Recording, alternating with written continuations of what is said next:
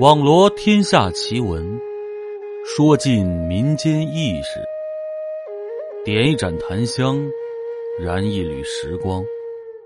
欢迎收听由一晨播讲的民间鬼故事。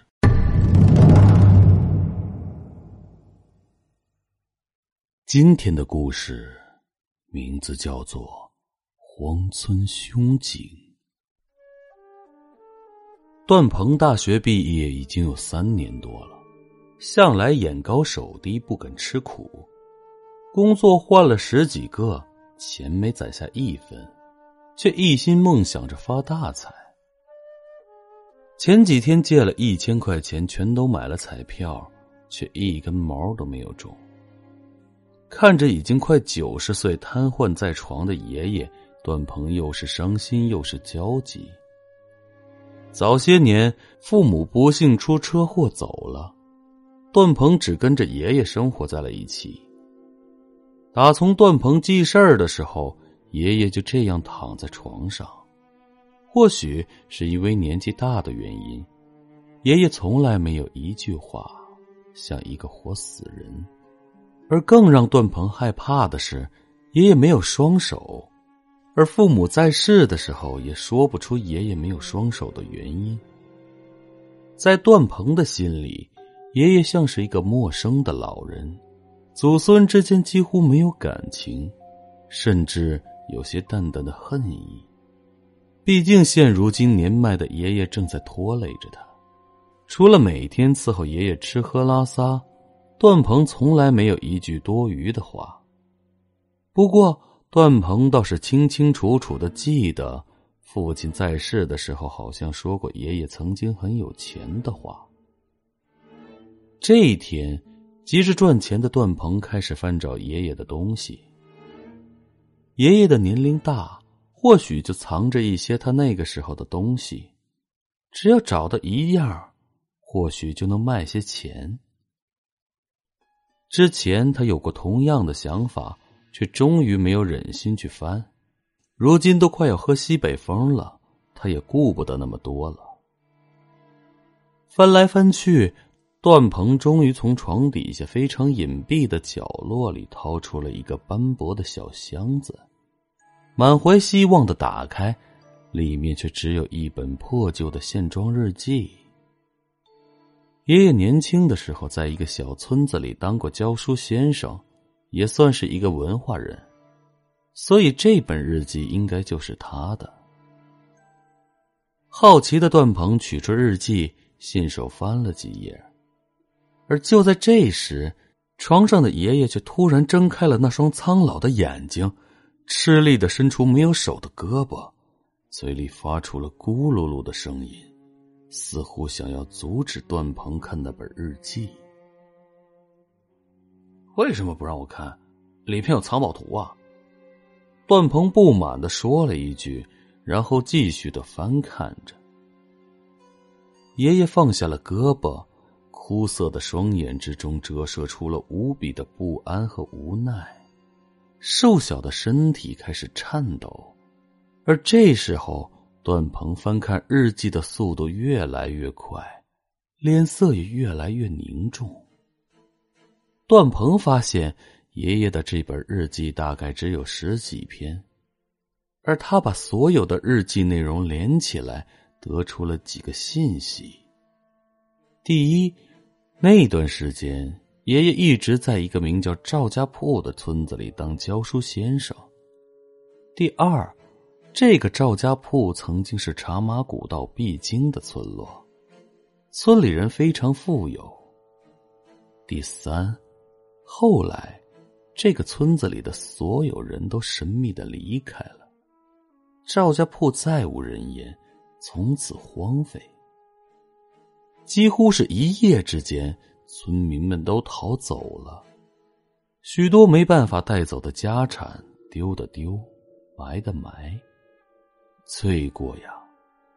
但愿这个村子从今往后再也不会有人记起。我也要走得远远的。这是日记中最后一页的内容。之前，段鹏听说过这个赵家铺，在城南一处树林的山脚下，距离这座城市大概两百多里的路，保存完好，却从来没有人去过。他们都说这个荒废的村子阴气太重，可是看完爷爷的日记后，段鹏忽然觉得没人去是件大好事因为这就有可能在那里找到一些值钱的东西。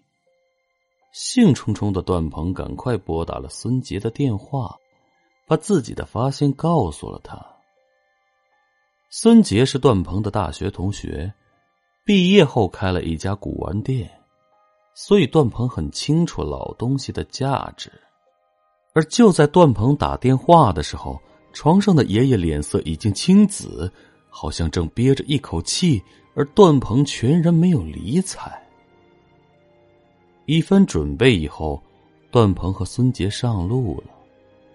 大约两个小时后，他们穿过了那片阴森森、连一声鸟叫都听不到的森林，终于看到了山脚下那座荒废的村落。村子不大，但保存完整，依稀可见白墙青瓦，显示着荒废前的富庶。村中杂草丛生。蛛网密布，长满青苔的石板路上依稀可见马蹄的印记。你爷爷没说当初这里的村民为什么一夜之间都落荒而逃了吗？孙杰不安的问道。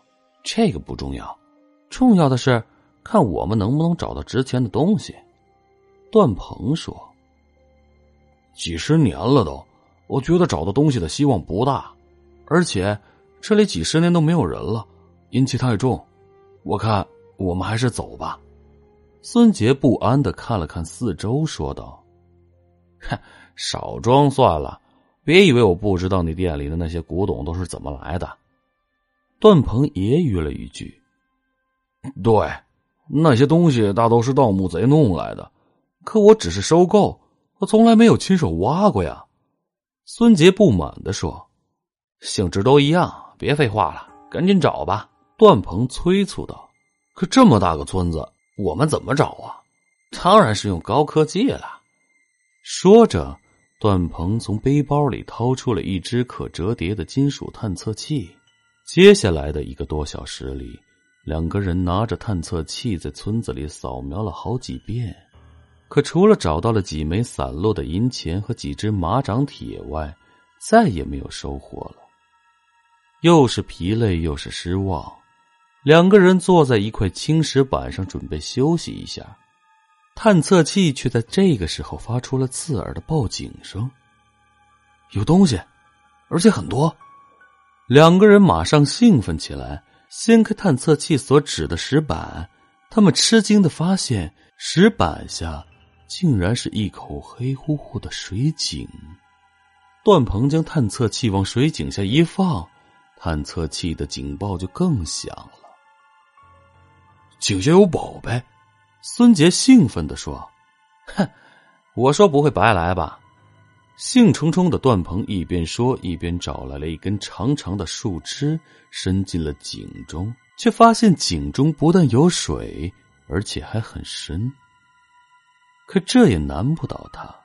只见他又从包里掏出了一只小型的水下呼吸器和一身防水服。孙杰一看就乐了，呵。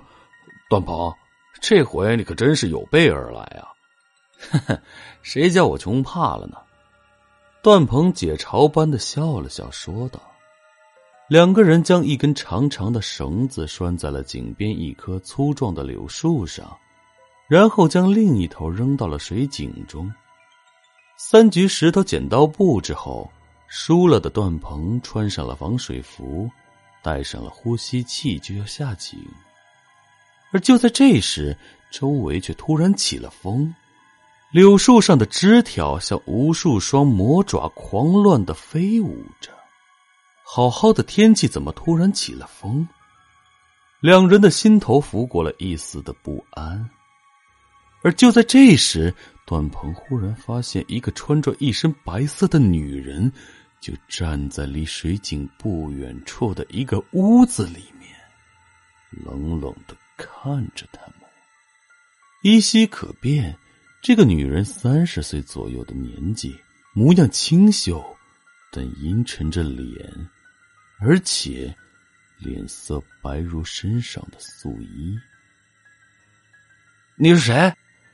段鹏赶忙问，而女人没有说话，径直走进了屋子里。不不，不会是鬼吧？孙杰不安的说：“你别胡说，哪来的鬼？走，过去看看。”说着，段鹏拉着孙杰走进了那座小屋。屋中很阴冷，除了一只破旧的织布机摆放在靠近门口的地方外，再没有其他的东西，包括他们刚刚看到的那个女人的身影。哎，人呢？怎么不见了？你还说不是鬼？孙杰惊恐的说。此时，段鹏的心里也着实不安。可他来的目的是找宝贝卖钱，没有时间去恐惧。他宁愿相信刚才看到的只是幻觉。从现在开始，什么都不要看，什么都不要管，我们赶紧下井。段鹏又拉着孙杰走了出去。而就在他们迈出小屋的那一瞬间，身后的织布机突然咔咔的动了起来，两个人再次被结结实实的吓了一跳。不要回头，继续走。段鹏努力镇静的拉着孙杰，快步走到了井边。这时，织布机的声音消失了，刚才那股怪风也突然停止了。段鹏简单的活动了一下，热了热身，抓住绳子就准备下井。孙杰却一把拉住他，说：“我一个人在这儿有点怕。不管发生什么，都不要回头看，神马都是浮云，你明白了吗？”说着，段鹏慢慢的下到了井里。井口离他越来越远，井中的光线也越来越暗。他打开了呼吸器上的防水灯。很快，段鹏沉到了水底。这水既浑浊又冰冷。他咬着牙继续下潜，大约沉到了水下三米多的地方。防水灯的灯光忽然将两道金属器物的反射光折回了他的眼中。段鹏惊喜的发现，两只金光灿灿的小匣子。正整整齐齐的放在井壁凸出来的一块石头上，功夫不负有心人，终于有收获了。而就在他伸手要抱起两只小盒子的时候，他突然发现自己的身体下方晕出了一团白色的身影，是刚才在井外看到的那个女人。她仰着头，一双摄人心魄的眼睛。正直勾勾的盯着段鹏看着，无比慌乱的段鹏赶忙抱起两只铜匣就要往上游，女人忽然拉住他的脚，用力的往井下沉。段鹏，怎么样了？这时，孙杰的声音忽然从井上传了下来，女人松开手，消失了。惊魂未定的段鹏赶忙把绳子拴在了腰上，然后用力拉了拉绳子，在孙杰的配合下，将两只金属匣子升到了井上。两只匣子应该都是铜制的，外面鎏金，做工精美，匣身各自上着一把清秀斑斑的铜锁，看上去就很有些年头了。盒子尚且如此精美。里面装的东西肯定不错了。段鹏来不及擦干身上的井水，急于要跟孙杰打开，可费了一番力气却不能成功。两个人担心硬砸会砸坏匣中的东西，便决定回去后慢慢打开。